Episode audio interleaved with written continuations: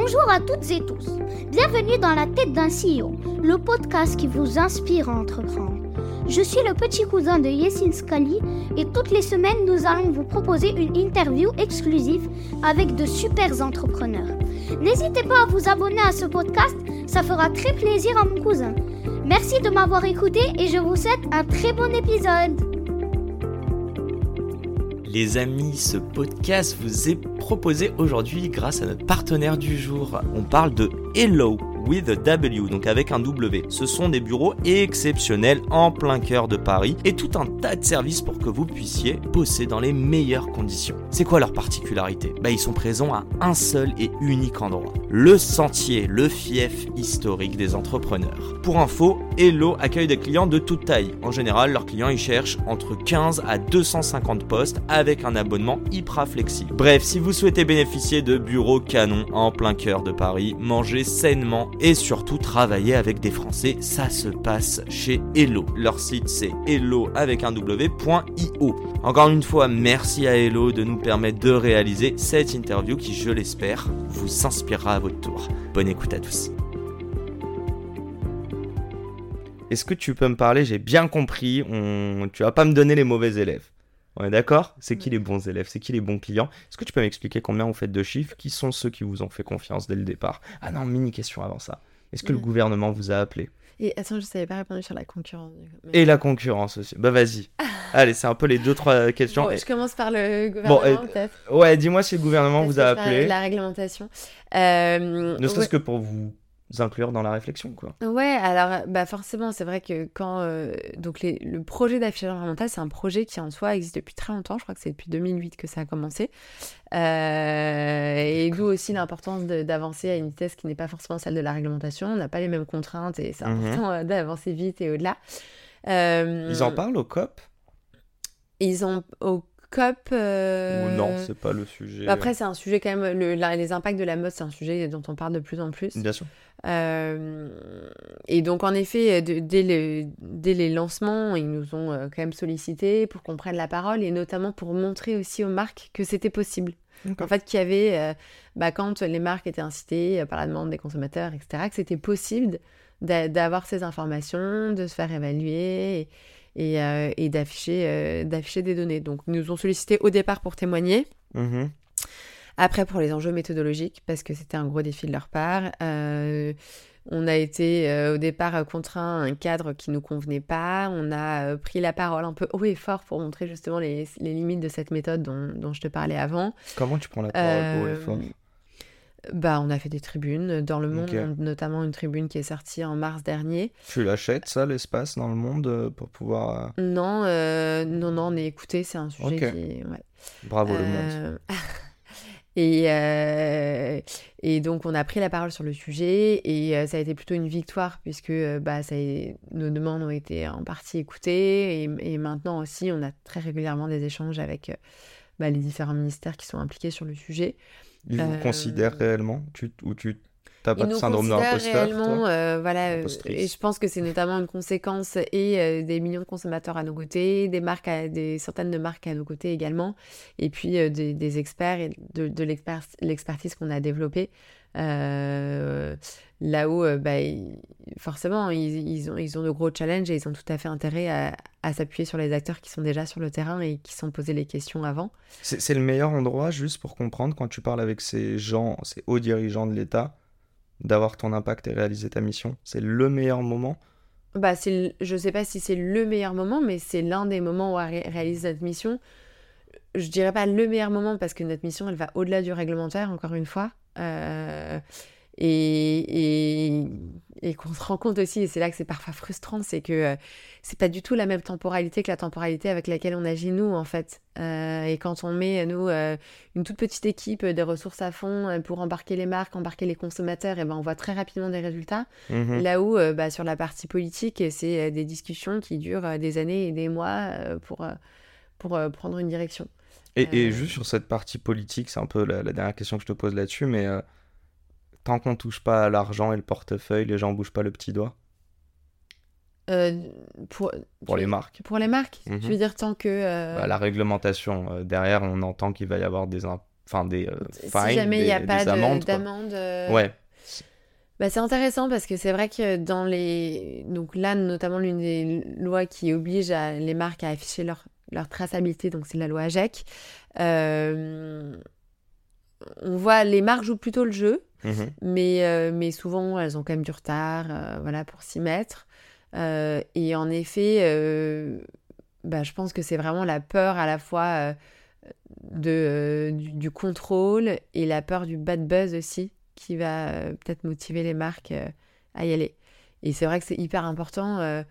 bah, c'est bien qu'il y ait des lois, mais après, il faut s'assurer qu'elles soient, qu'elles soient respectées derrière. quoi. Je, je sais plus comment on dit, mais avec des gros hum, hum, hum vient de grosses responsabilités. Mais je sais plus le gros quoi. Mais bref, avec des grosses thunes viennent de grosses responsabilités. Euh, Dis-moi euh, très rapidement, ouais, est-ce qu'il y a de, la concu, notamment Ouais. suite à toutes ces Eh lois ben, c'est, Il y a des ouais, opportunistes. Exactement. Euh, ce qui est intéressant, c'est qu'à partir du moment où là, on va dire 2020, 2021, 2022, 2023, petit à petit, on a commencé à parler plus sérieusement de cette loi. Mhm. Euh, et donc, il y a du coup eu beaucoup d'acteurs qui, sont, qui ont commencé à se positionner sur le sujet. Euh, beaucoup d'acteurs que nous, bah, on considère aussi un peu comme, comme opportunistes, qui sûr. envoient vraiment, qui pour le coup ne cherchent pas forcément plus loin que le minimum réglementaire. C'est vraiment euh, euh, bah, un peu se positionner sur euh, cette nécessité pour les marques euh, et cette crainte en fait de pas de, de, de la réglementation qui va tomber. Euh, Mais ça reste bénéfique pour vous. et ça reste alors- sensibiliser l'écosystème. un je pense que ça participe à l'évolution, donc il y a du positif. Euh, dans tous les cas, nous, on a quand même un positionnement qui est différent et qui est unique, puisqu'on est les seuls à avoir euh, euh, bah, notamment euh, à la fois cette, euh, cet engagement et cette expertise méthodologique, et puis aussi cette présence auprès des consommateurs.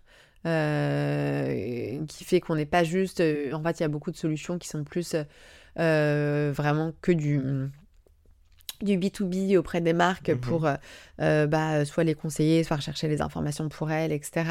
Donc on a quand même un positionnement users. qui reste unique. Mhm. Mais en effet, on- le, bah, ça a quand même pas été évident ces derniers mois puisqu'il a fallu faire un marché euh, en totale structu- restructuration avec beaucoup de nouveaux acteurs qui arrivent, qui n'ont parfois pas tous un, discours clair, qui euh, vont euh, bah, sur les enjeux de méthodologie dont on parlait, qui vont pas forcément pousser dans la bonne direction. Et donc, ça nécessite aussi bah, de, des corrections parfois de notre côté pour, pour nous assurer que tout, tout aille dans une direction souhaitable. quoi. Très clair. Il est 12 12 ou 17 Non, il est 13 du coup, il est 13. Ok. Très rapidement, bon déjà, bon on va pas spoiler mais tu as un rendez-vous important avec une marque qu'on connaît tous. J'espère qu'elle va signer. Euh, question toute simple. Est-ce que tu, tu peux partager des chiffres? Je sais pas à quel point vous avez fait de CA, si tu peux m'en parler. En une minute, et si tu veux nous citer peut-être un client qui est dont tu as envie de, parler aujourd'hui, quoi, qui fait des choses bien du coup plutôt. Ouais. Euh, et ben donc sur les chiffres, euh, donc Clear Fashion c'est à la fois bah, une grosse communauté de consommateurs très engagés. Euh, donc sur le- cette communauté on va dire d'ambassadeurs qui contribuent, qui participent, qui redemandent des informations, etc. Ça représente 300 000 personnes qui sont vraiment euh, moteurs voilà, à nos côtés. On En est France. connu en France, on a fait du coup des études de notoriété et parce qu'on est, notre action n'est pas uniquement via l'application, mais vraiment donc par l'utilisation des scores aussi par les marques. Mhm. Aujourd'hui, c'est 25% des consommateurs en France qui euh, nous connaissent avec un très haut niveau de confiance. On est à 87% de confiance. Joli. Euh, donc, ce qui vient aussi bah, justifier, euh, montrer aux marques qu'il peut y avoir un impact positif aussi, y compris parce qu'il faut aussi toucher. Souvent, pour que la direction soit intéressée, il faut leur montrer que même pour le business, ça peut être euh, bénéfique. Mhm. Euh, on a 300 marques qui euh, bah, sont 300. engagées dans une démarche de transparence avec nous. Euh, au départ, ça a commencé par l'évaluation de leurs pratiques au niveau marque et après sur le niveau produit où on a aujourd'hui, alors ça augmente chaque jour, mais en fait entre les marques qui sont en pilote et celles qui déploient, c'est entre 25 et 50 marques qui euh, sont sur l'évaluation vraiment de leurs produits, du coup, qui nous transmettent les informations. C'est le moment là où où il y a du business model ou même avant C'est cette partie-là, en effet, qui est la Donc- partie euh, payante. Ok. Donc Et, entre euh, 25 et 50 marques qui payent à l'heure actuelle. Ouais, Ça fait combien en MRR cette histoire? Et ouais, je sais pas si là je vais rentrer dans ce détail, mais pour euh, tu voulais des noms, on a l'une de nos fiertés aussi, c'est de toucher tout type de marque ah. et ça va à la fois, bah tu vois, je pense que les, les, premières marques à embarquer à nos côtés, c'est au départ bah, des marques profondément engagées, convaincues, comme des, je sais pas, des des, petites marques euh, inspirantes comme Opal ou des marques comme Fago, le Si français, etc.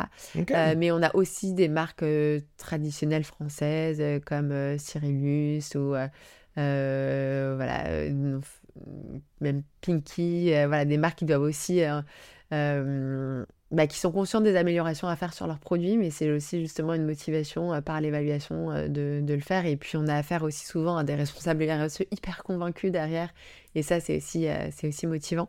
Et je pense que ça, les, ça leur fait un argument pour aller voir la direction et faire changer les choses. Mmh et aussi, bah, tu vois, même des marques internationales. alors. Tu kifferais signer Shane ou Shine? Tu kifferais en vrai ou pas? Franchement, c'est. Euh, j'avoue que j'aurais peur de. Bah, faut t'avouer, j'allais dire à moitié pardonner, mais surtout vous, vous les aidez aussi à, prendre conscience bah, de après, ça. Euh, je suis pas sûre que Chine aurait intérêt à, signer avec nous, franchement. Parce que justement, euh, ils ont, tu vois, ils, ont ce qui va plutôt dans leur sens, c'est qu'il y a certaines méthodologies qui pourrait, euh, bah, si tu fais des vêtements fins et du plastique, tu as une bonne note, donc ils pourraient bien se retrouver, mais nous, c'est pas le cas de notre méthode. Ok. Euh, ils y perdraient. Euh, bah, ils pourraient, en fait, ils pourraient utiliser le, le SAS pour évaluer leurs produits. Et faire du bien à, notre, alors, à, notre planète. Et après, s'ils sont partants pour afficher des, des, 10 sur 100 et du rouge sur leurs vêtements, pourquoi pas Ça m'a pas l'air d'être leur mission première. Et c'est la fin de cet épisode. Si cet épisode vous a plu, n'hésitez pas à nous soutenir en nous mettant 5 étoiles sur les plateformes, en vous abonnant évidemment et en nous laissant des commentaires. Hâte de vous retrouver la semaine prochaine. Ciao